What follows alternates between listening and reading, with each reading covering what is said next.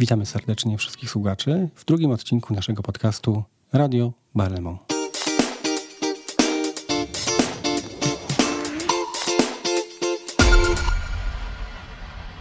Niniejszy podcast został przygotowany przez Stowarzyszenie Network.pl, które skupia polskich pracowników organizacji międzynarodowych.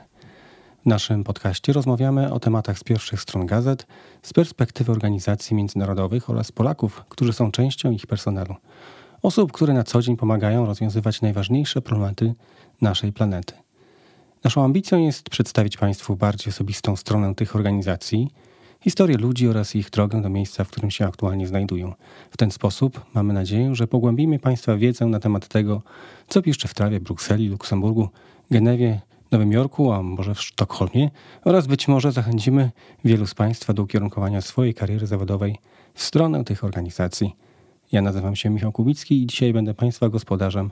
Zapraszam do audycji. Today, officials from the World Health Organization met with the Chinese government, which agreed to allow international experts into the country as soon as possible. It's not wildly spreading outside of China, um, but again, we have to be prepared for in case it would. Ten wirus jest w tej chwili w Chinach. Mamy całkiem daleko do Chin. Today, United Airlines announced it was suspending some of its China flights next month. In Italy, the number of dead and infected is rising steadily. We are absolutely ready to help uh, Italy with whatever is necessary. Spain's followed Italy's lead, confining citizens to their houses. We have a simple message for all countries test, test, test. W Wojewódzkim Szpitalu Specjalistycznym we Wrocławiu zostały przyjęte pierwsze osoby z podejrzeniem koronawirusa. Rząd wprowadził nowe przepisy bezpieczeństwa dotyczące zakupów. 100 million Europeans are on lockdown. The European Union wants the lucrative tourism industry to be rebooted in a gradual and coordinated manner. E, Teraz, gdy sytuacja idzie w dobrą, w dobrą kierunku, możemy zmniejszyć e, te restrykcje. The British government's been accused of sleepwalking into a second surge of coronavirus. And you can see that by mid October, if that continued, you would end up with something like 50,000 cases in the middle of October per day.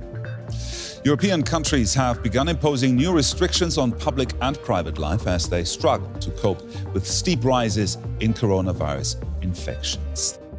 W istocie jesteśmy w środku drugiej fali epidemii COVID-19, a obywatele i całe gospodarki są już bardzo zmęczeni. Ze mną dzisiaj w studiu Radia są Piotr Kramasz z Europejskiego Centrum do Spraw Zapobiegania i Kontroli Chorób, jednej z agencji Unii Europejskiej. Dzień dobry. Oraz Karolina Brzuska z Dyrekcji Generalnej do Spraw Zdrowia w Komisji Europejskiej. Dzień dobry. Z Piotrem i Karoliną porozmawiamy dzisiaj na temat odpowiedzi Zjednoczonej Europy na ten największy kryzys zdrowia publicznego tego stulecia. Piotrze, dokąd zmierzamy? Druga fala zaczyna przypominać już prawdziwe tsunami. Czy widać już jakieś światło w tym tunelu? Rzeczywiście sytuacja generalnie w całej Europie pogarsza się, jeśli chodzi o COVID-19. My to mierzymy poprzez e, takie 14-dniowe sumowanie przypadków i, i, i, przeliczanie ich na 100 tysięcy mieszkańców.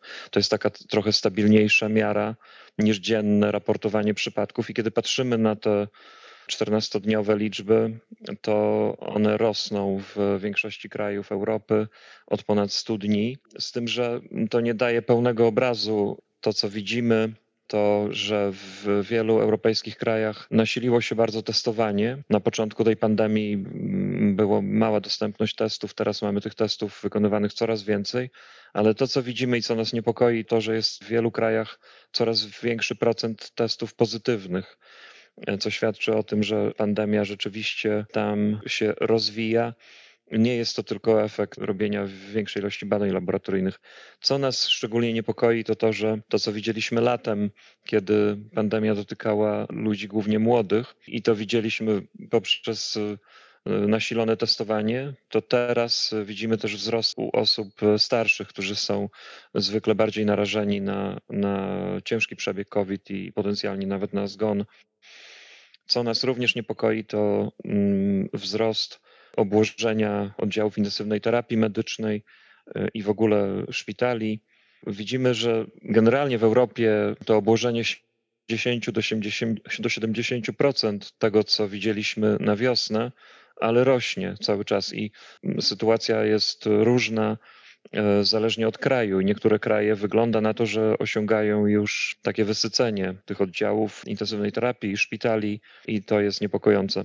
Zastanawiamy się wszyscy, jakie są przyczyny tych wzrostów. Nie ma jednej jakiejś przyczyny. Najprawdopodobniej wchodzi tutaj w grę usunięcie większości zobostrzeń, które były wprowadzone e, na wiosnę podczas lata. I co poszło za tym, też trochę takie rozluźnienie w wielu społeczeństwach.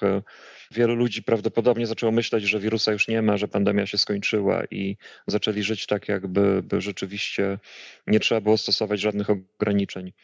Co też jest ważne, to że tam, gdzie wykonywane były jakiekolwiek badania występowania przeciwciał, które mogą świadczyć o odporności, to widać, że ten poziom przeciwciał, czy procent ludzi, którzy mają te przeciwciała, nie jest duży i, i nie stanowi na razie jakiejś bariery. Światełko w tunelu to e, szczepionki.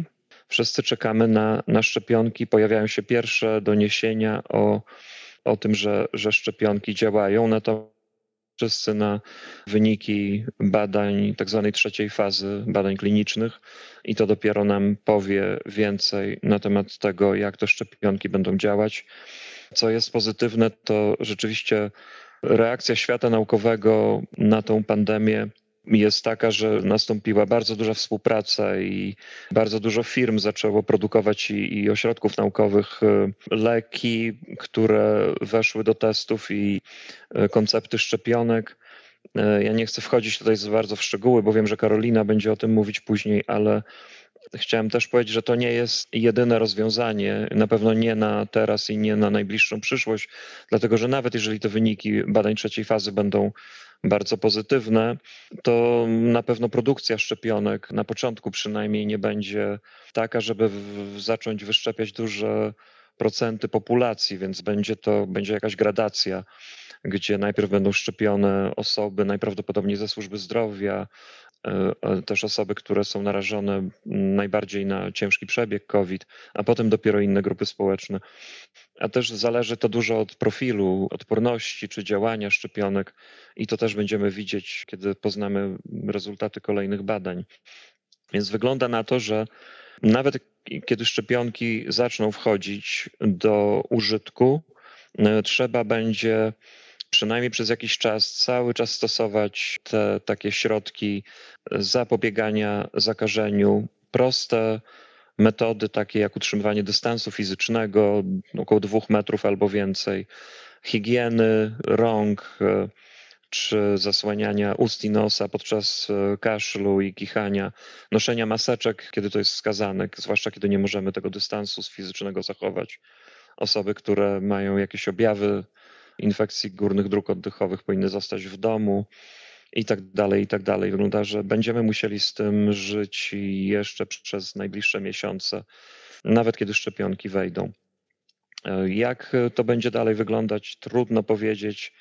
Nie wiemy, jak długo utrzymywać się będzie odporność y, na COVID-19, zarówno naturalna odporność po chorobie, jak i odporność wywołana przez szczepionki. Możliwe są różne scenariusze i musimy po prostu poczekać na, na dalsze wyniki badań w tym kierunku. Piotrze, czym jest Europejskie Centrum Zapobiegania i Kontroli Chorób? Jaka jest, e, jaka jest rola tej instytucji w zmaganiach Europy z kryzysem? Europejskie Centrum Zapobiegania i Kontroli Chorób jest jedną z agencji Unii Europejskiej. Mieści się w Sztokholmie, w Szwecji.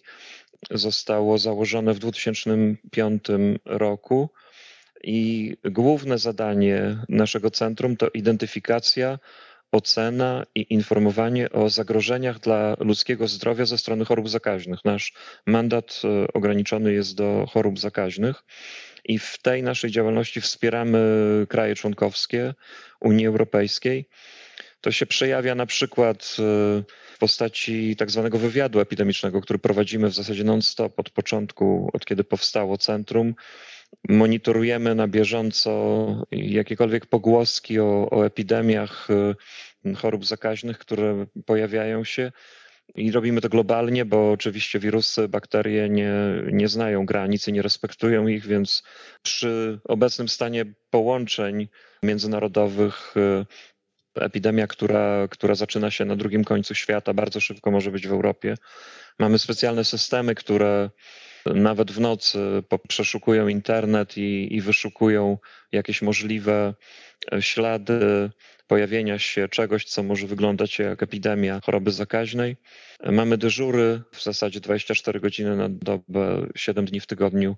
I, I ta nasza działalność każdego dnia skupia się w czasie tak zwanego spotkania okrągłego stołu, kiedy o 11.30 od początku, w zasadzie od kiedy centrum zostało założone, osoby, które zajmują się tym wywiadem epidemicznym, siadają przy stole i omawiają zagrożenia i myślą o tym, co trzeba zrobić z tymi zagrożeniami. Tym wszystkim współpracujemy bardzo ściśle z Komisją Europejską, zwłaszcza z Dyrekcją Generalną do Spraw Zdrowia i Bezpieczeństwa Żywności. Współpracujemy ściśle z innymi agencjami unijnymi, takimi jak EFSA czy EMCDDA, to jest Agencja Monitorowania Narkotyków i Uzależnień. Współpracujemy ze Światową Organizacją Zdrowia też bardzo blisko. To, co robimy, to może opowiem na przykładzie COVID-u krótko. Nasza praca w czasie tej pandemii obejmuje przede wszystkim analizę danych, które spływają ze wszystkich krajów członkowskich i też zbieramy dane z całego świata. I na tej podstawie próbujemy przewidzieć, jak sytuacja może się rozwinąć. Produkujemy też dużo zaleceń na temat zapobiegania COVID i walki z COVID w bardzo różnych sytuacjach dla służby zdrowia, dla transportu, dla lotnictwa, dla różnych sektorów tam, gdzie to jest potrzebne. I też oferujemy bezpośrednią pomoc krajom członkowskim. Na początku to były wizyty takie w krajach, gdzie koledzy eksperci wyjeżdżali tam na prośbę do krajów członkowskich. Teraz to jest bardziej wirtualna pomoc z powodu tych problemów z, z poruszaniem się, ale to jest duża część e, naszej pracy. Karolino, może przejdziemy do Ciebie teraz. E, Europejskie Centrum Zapobiegania i Kontroli Chorób jest bardzo ważną częścią europejskiego systemu walki z wirusem SARS-CoV-2 lecz nie jedynym. Jak, jakimi jeszcze narzędziami dysponuje Unia Europejska? Dziękuję serdecznie za pytanie. Może także przedstawić te wszystkie narzędzia. E, zaproponuję, żebyśmy zrobili taką retrospekcję e, tego, co się wydarzyło od momentu, kiedy Komisja Europejska poinformowała kraje członkowskie o występowaniu wirusa. Zanim do tego przejdę, chciałam tylko zwrócić uwagę na to, iż zdrowie publiczne jest jedną z tych e, kompetencji tak zwanych e, pomocniczych, w których e, prawo stanowią kraje członkowskie. A rola komisji jest tylko taką rolą wspierającą i koordynującą. Chciałam powiedzieć, bo, bo jeszcze potem do tego wrócę, ale jeśli chodzi o narzędzia, 9 stycznia tego roku Dyrekcja do Spraw Zdrowia i Bezpieczeństwa Żywności powiadomiła kraje członkowskie o występowaniu choroby o nieznanej etiologii związanej z wirusem z Wuhan.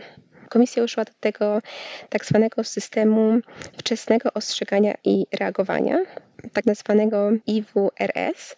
Jest to platforma z ograniczonym dostępem, e, która e, pozwala krajom członkowskim, a także krajom ościennym, które współpracują z Komisją w kwestii bezpieczeństwa zdrowia do wymiany danych e, i wymiany informacji o zagrożeniach dla bezpieczeństwa zdrowia.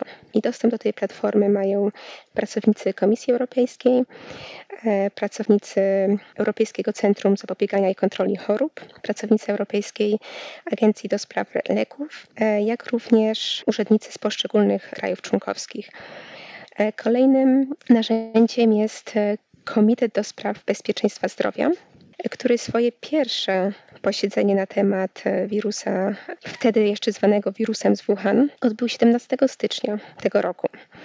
I było to pierwsze posiedzenie, na którym pojawili się przedstawiciele wszystkich krajów członkowskich i pierwsza de facto rozmowa na temat tego zagrożenia i konsekwencji, jakie niesie. Następnym mechanizmem jest unijny mechanizm ochrony ludności, który komisja też uruchomiła już w styczniu i był użyty do repatriacji obywateli europejskich z rejonu Wuhan. Bo oczywiście to repatriacja, e, która była dostępna dla wszystkich obywateli Unii Europejskiej i której koszty pokryła Komisja Europejska. Kolejnym mechanizmem, który Komisja uruchomiła też już w styczniu, były zgromadzenie środków na badania naukowe. Komisja użyła do tego unijnego programu do badań naukowych i innowacji Horyzont 2020, z którego przeznaczono 10 milionów euro na wspieranie badań nad chorobą COVID-19 powodowaną przez SARS-CoV-2.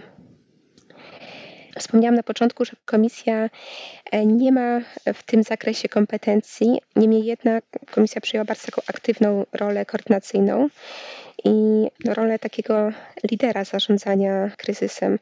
Mamy też mechanizmy pomocy. W lutym zgromadzono materiały dla pomocy dla Chin sprzęt ochronny, maseczki czy, czy też e, rękawiczki, więc e, może nie mechanizm, który pomagał krajom członkowskim, ale pomagał globalnie w walce z wirusem, bo wiadomo, że wirus nie zna granic. Jeśli my chcemy się przed nim uchronić, to musi się przed nim uchronić w tym samym czasie e, cały świat. Więc komisja była bardzo aktywna, używała mechanizmów e, pomocy. Też w lutym, jeśli dobrze pamiętam, e, komisja ogłosiła pakiet pomocy w walce z pandemią około 200 milionów euro, by zwiększyć właśnie ogólnoświatową gotowość, zapobiegać wirusowi i ograniczyć jego rozprzestrzenianie się. Kolejnym mechanizmem uruchomionym jest w lutym to jest mechanizm, na którym pracują koledzy z mojego działu e, w Luksemburgu. Jest mechanizm wspólnych zamówień. To jest mechanizm, który pomaga krajom członkowskim nabywać wspólnie e, potrzebne środki, czy środki ochrony osobistej, czy właśnie środki medyczne. Daje taką możliwość zakupów hurtowych. Pozwala to uzyskać ceny i też e, warunki, których nie uzyskałby żaden kraj członkowski, przystępując do takiego zakupu indywidualnie. Więc to jest bardzo ważny mechanizm w walce z pandemią, ponieważ e, przez ten mechanizm zostały zakupione maseczki e, dla krajów członkowskich, został zakupiony sprzęt ochrony osobistej dla, do szpitali, zostały zamówione leki wykorzystywane na oddziałach intensywnej terapii. Teraz właśnie przez ten mechanizm zakupujemy igły i strzykawki, które będą potrzebne do, do szczepień, e, kiedy szczepionka na COVID będzie dostępna, więc e, to jest jeden z takich kluczowych mechanizmów dostępnych e, dla krajów członkowskich. Kolejnym mechanizmem, o których nie wiem, czy dużo osób wie, jest możliwość repatriacji chorych na COVID i wzajemna pomoc pomiędzy krajami członkowskimi. Jest to mechanizm, który pozwala przetransportować chorych z jednego kraju członkowskiego do drugiego, czy też z jednego miejsca na świecie do drugiego. I w ten sposób pomaga odciążyć e, służbę medyczną w danym kraju. Ten medapak jest koordynowany przez Komisję Europejską, która współpracuje z WHO. Prezydent też powołała specjalny zespół do reagowania na koronawirusa, który składał się z trzech filarów. Pierwszy filar to działania medyczne i skupiał się nad zapobieganiem i zaopatrzeniem oraz środkami pomocowymi i prognozowaniem. Drugi filar obejmował mobilność od transportu poprzez porady dotyczące podróży, czy też kwestie związane z, z Schengen. Trzeci filar obejmuje gospodarkę i zajmuje się takimi sektorami biznesowymi jak turystyka, handel czy też transport. To jest jakby kolejny mechanizm, który został uruchomiony.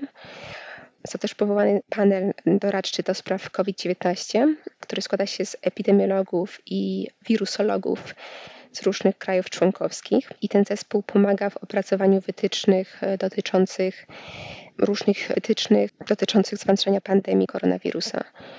Piotrze, wspomniałeś o tym, że częścią Twojej pracy w ECDC są dyżury całodobowe.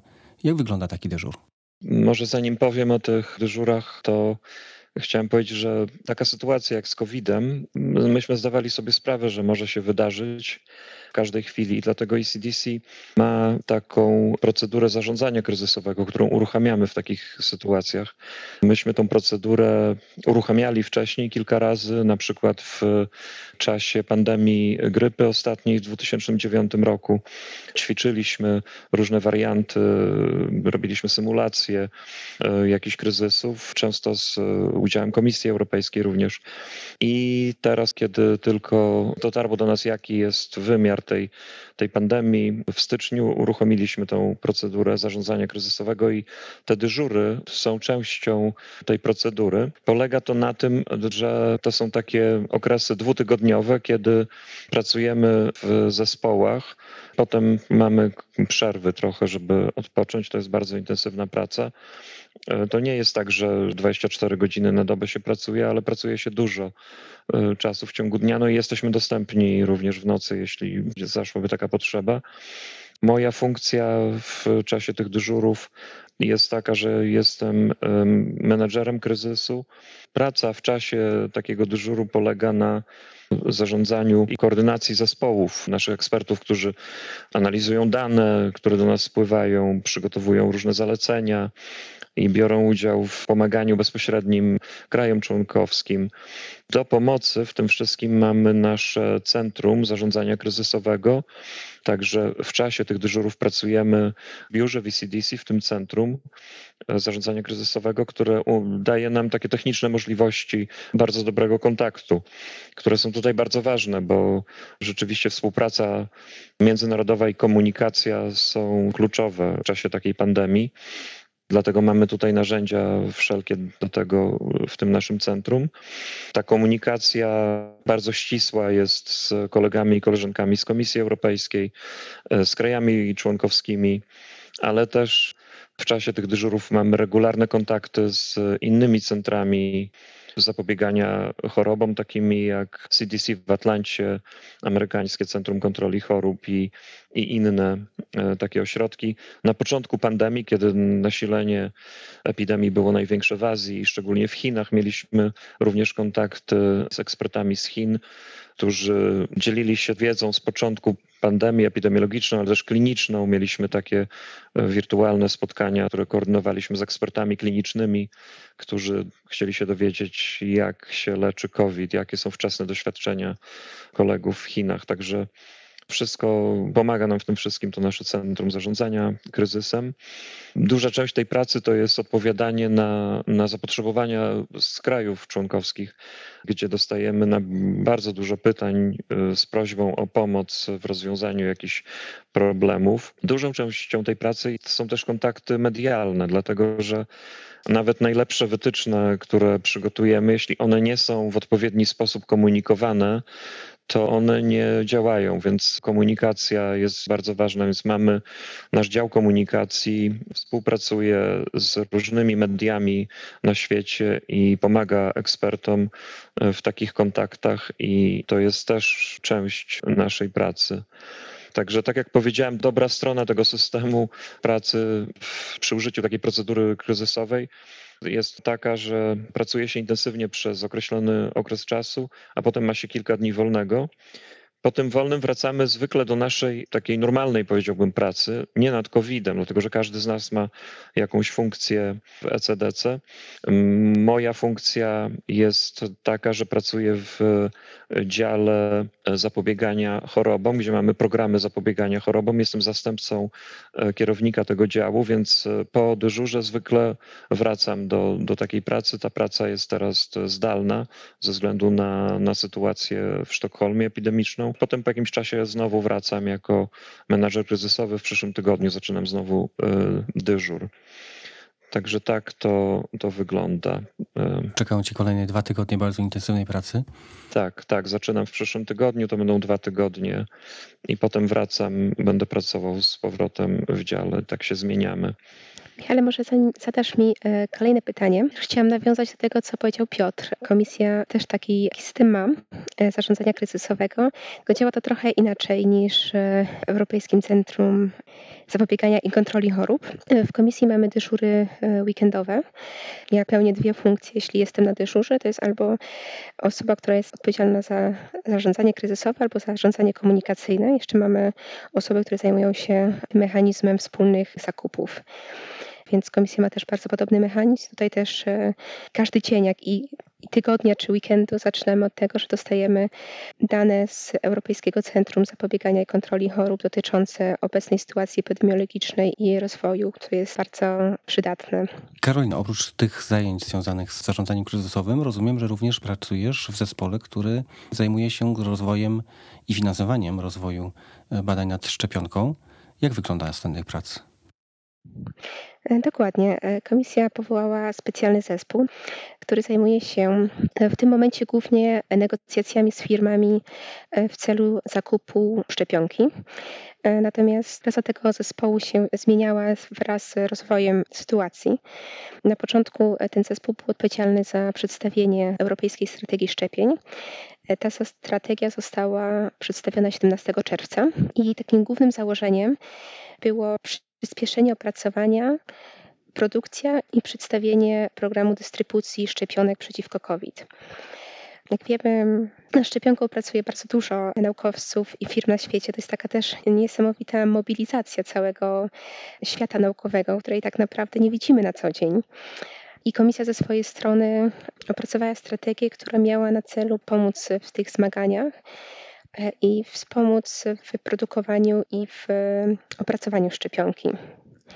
I tak naprawdę wyprodukowanie szczepionki nie jest, nie jest proste, wymaga nakładów naukowych, nakładów też finansowych i, i zajmuje określoną ilość czasu. I, I, pomoc, e, która miała na celu dostarczyć środki instytutom czy firmom, które nad szczepionką pracowały, żeby przyspieszyć i wspomóc ten proces opracowania i, i produkcji szczepionek. Więc e, strategia została przedstawiona 17 czerwca tego roku. Po opracowaniu strategii e, zespół zajął się jej implementacją. Zajęcia już potem opierały się głównie na kontaktach z, z firmami, z instytutami naukowymi i analizie rynkowej szczepionek, które są dostępne e, i wybraniu szczepionek, które są najbardziej obiecujące, bo wiadomo, że jeszcze w tym momencie tych szczepionek nie ma, badania są nadal prowadzone. W momencie, kiedy te szczepionki wybieraliśmy, jeszcze nie wiedzieliśmy tak naprawdę, która szczepionka okaże się szczepionką, która zakończy całą fazę rozwoju. W szczepionkach jest tak, że też wiele technologii e, jest bardzo obiecujących na początku, ale nie kończy tego. Na którymś etapie badań się okazuje, że no niestety nie jest to trafiona technologia, więc po wybraniu rozpoczęliśmy negocjacje z e, firmami i instytutami, które te szczepionki jeszcze nie produkowały, ale były w, na fazie badań w celu podpisania kontraktów na zakup szczepionek, kiedy będą dostępne. Takie kontrakty po angielsku to się nazywa advance purchase, czy takie jakby zakupy, zanim jeszcze dana szczepionka będzie dostępna. Główne zadanie zespołu e, w tym momencie to są negocjacje z firmami w celu zarezerwowania dostępu do tych szczepionek, kiedy będą dostępne. A główny cel, który nam przyświęca, to jest to, by każdy obywatel Unii Europejskiej miał dostęp do, do szczepionki, która jest bezpieczna i która jest efektywna, więc to jest e, główny cel. I do tej pory komisja zamówiła 300 e, milionów szczepionek e, z firmy AstraZeneca. To jest szczepionka wektorowa. 200 milionów szczepionek też wektorowych z firmy Johnson Johnson. Podpisaliśmy też kontrakt na do 300 milionów szczepionek z, od firmy e, Sanofi GSK. One produkują e, szczepionkę na bazie białka koronawirusa. No i dzisiaj komisja jeszcze nie podpisała, ale podjęła decyzję wraz z krajami członkowskimi o podpisaniu kontraktu z firmą Pfizer BioNTech. 200 milionów e, tak zwaną szczepionkę genetyczną na bazie RNA, więc e, jest to szczepionka, o której słyszeliśmy bardzo pozytywne e, doniesienia e, prasowe. Oczywiście jeszcze na temat jej efektywności, oczywiście badania jeszcze nadal trwają, więc musimy zaczekać na na jej zakończenie. Jest to najświeższa informacja. No i prowadzimy jeszcze kolejne negocjacje z kolejnymi firmami. Z każda firma, zanim podpiszemy kontrakt, musi przedstawić dane dotyczące wielu aspektów, które są krytyczne w, przed podpisaniem takiego kontraktu, więc też jest, jest cała procedura ewaluacji i, i cała procedura negocjacji kontraktów, bo te negocjacje czasami potrafią trwać do późnych godzin nocnych, w weekendy, więc są to bardzo intensywne negocjacje. Jest zupełnie inny zespół osobny, z którym nie mamy kontaktu, który się zajmuje oceną e, bezpieczeństwa i zatwierdzeniem szczepionki. To jest oczywiście Europejska Agencja do Spraw Leków, ale to jakby te dwie procedury są zupełnie odrębne. Karolino, bardzo dziękujemy za ten szczegółowy opis Twojej pracy, ale chciałbym jeszcze zadać Ci może bardziej osobiste pytanie dotyczące Twojej drogi do Komisji Europejskiej, a szczególnie do Dyrekcji do Spraw Zdrowia. Jak to się stało, że trafiłaś do Brukseli? Moja droga do komisji, wydaje mi się, to była taka nie, niestandardowa. I zaczęła się tak naprawdę zanim ja miałam już taką świadomość, że ta droga prowadzi do komisji. A mianowicie pierwszym takim moim e, świadomym zdarzeniem e, z komisją i z możliwościami, które nam daje fakt, że Polska weszła do Unii Europejskiej, był okres studiów i możliwość skorzystania z różnych programów wymian i, i różnych stypendiów, które zostały wprowadzone dzięki komisji. Więc dzięki temu miałam taką możliwość e, studiowania w pięciu różnych krajach Unii Europejskiej. I chciałam o tym wspomnieć, bo wydaje mi się, że to jest niesamowita zaleta, która, która została i otworzona przed wszystkimi studentami. Moich czasów, jakieś tam 15 lat temu, tych programów było trochę, ale wydaje mi się, że teraz jest ich znacznie więcej. Jednym z tych programów jest Sokrates Erasmus, który wszyscy znamy, ale jest też program Eureka, też wymiany bilateralne i wiele, wiele innych programów i, i możliwości, z których tak naprawdę każdy może skorzystać.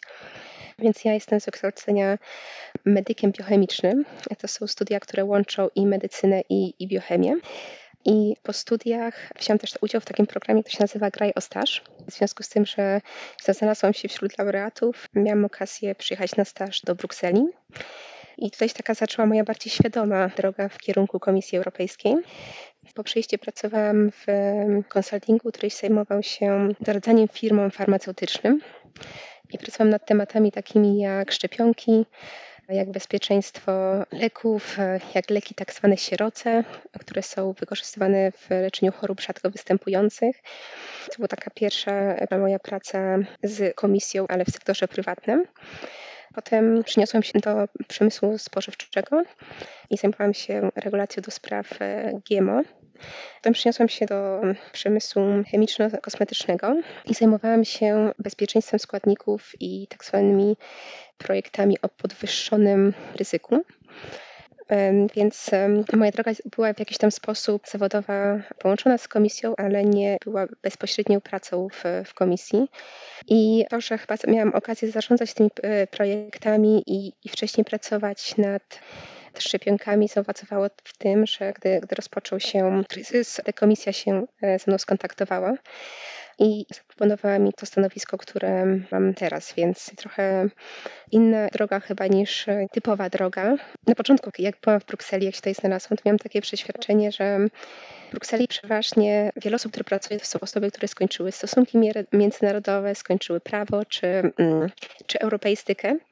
Tak, do tego właśnie chciałem też na, nawiązać, że dzisiaj mamy gości, którzy właśnie burzą ten, ten obraz. Dokładnie, chyba trochę tak jest. Znaczy, nie wiem, czy burzą, tak, ale, ale ja przynajmniej takie doświadczenie, znaczy takie przeświadczenie, że z, z, dyplomem naukowym tak naprawdę, że, że, komisja nie jest miejscem, w której pracują urzędnicy z dyplomami naukowymi, co oczywiście, jak tylko się w niej znalazłam, oczywiście moje przeświadczenie się zmieniło, bo naukowcy są jak najbardziej w komisji potrzebni i, i, i są integralną częścią, częścią zespołu.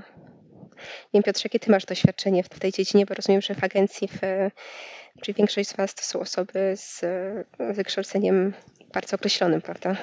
Tak, tak. Tu jest bardzo duże spektrum profesji. Jest trochę lekarzy, są też lekarze weterynarii, dlatego że no, wiele z tych chorób, tak jak COVID, to są choroby wywołane przez wirusy, które przeskakują często z innego gatunku. E, więc potrzebujemy specjalistów weterynarii, e, mamy epidemiologów, którzy są z wykształcenia epidemiologami. Mamy entomologów, czyli specjalistów od owadów, dlatego że wiele chorób przenoszonych jest przez owady stawonogi. Mamy matematyków, którzy zajmują się modelowaniem matematycznym chorób zakaźnych. Także no, spektrum tutaj jest duże. Ja zrobiłem doktorat z immunologii zakażeń HIV i zapalenia wątroby typu B, także no mamy, mamy bardzo duże spektrum właśnie zawodów i, i, i profesji. Piotrze, ECDC to na dziś 290 pracowników z, różnej, z różnych części Europy. Jak to się stało, że trafiłeś do Sztokholmu? Ja y, jestem z zawodu lekarzem i moja ścieżka przygotowania do zawodu i zawodowa wyglądała tak, że pochodzę z Białegostoku, y, ze ściany wschodniej, z Zielonych Płuc Polski. I tam kończyłem, y, to jeszcze się nazywało Akademia Medyczna, wtedy w Białymstoku, teraz to jest Uniwersytet Medyczny. I po skończeniu studiów zacząłem pracę tamtejszym szpitalu zakaźnym uniwersyteckim. Zrobiłem specjalizację właśnie z chorób e, zakaźnych i pracowałem przez 8 lat w klinice chorób zakaźnych. Jak sięgnę tak pamięcią, jeśli chodzi o w ogóle zostanie lekarzem i, i choroby zakaźne, to no tam wiele czynników najprawdopodobniej wchodziło w grę, ale to Dżuma Alberta Camus, którą przeczytałem w liceum, była wtedy częścią lektur obowiązkowych i to mnie tak jakoś zainspirowało do zajęcia się chorobami zakaźnymi. I taka ciekawa rzecz, jak rozmawiałem w, u nas w ECDC z niektórymi ekspertami, to jest nas więcej osób, które zostały zainspirowane tą książką do wybrania takiej, a nie innej ścieżki zawodowej. Po tych ośmiu latach pracy w, w szpitalu zakaźnym udało mi się dostać do amerykańskiego Centrum Kontroli Chorób, do CDC w Atlancie na taki e, trening, e, który się nazywa Epidemic Intelligence Service, czyli służba wywiadu epidemicznego. To jest taki dwuletni trening bardzo praktyczny w tak zwanej epidemiologii polowej, czyli epidemiologii takiej nierealizowanej z jakiegoś centrum uniwersyteckiego, tylko w terenie, w opanowywaniu epidemii w sposób e, bardzo praktyczny. Robiłem to przez dwa lata i potem jeszcze pracowałem trochę na etacie w Atlancie. Ten program e, Służba Wywiadu Epidemicznego to jest taki model, na podstawie którego stworzono w wielu krajach i na innych kontynentach podobne programy. My mamy w Europie taki e, program koordynowany przez ECDC, to się nazywa EPIET i te programy są realizowane na modelu właśnie stworzonym przez Amerykańskie Centrum Kontroli Chorób w latach 50. Polega to na tym, że pracuje się w jakiejś części CDC w Atlancie. Ja pracowałem w programie szczepień, ale kiedy wydarzy się jakaś epidemia, to osoby na tym programie wysyłane są w teren natychmiast do opanowywania epidemii. Mają oczywiście do pomocy całe to zaplecze CDC, ekspertów, których można dzwonić, można się porozumiewać, oni, oni doradzają, ale jest się na froncie i to jest bardzo dobra metoda nauki, kiedy człowiek jest wrzucony na głęboką wodę od razu. Kiedy pracowałem tam w CDC, to tak rozmawialiśmy sobie z innymi osobami z Europy, które tam pracowały. Tak sobie rozmawialiśmy, że przydałoby się, to były lata 90. późne, że przydałoby się takie centrum w Europie.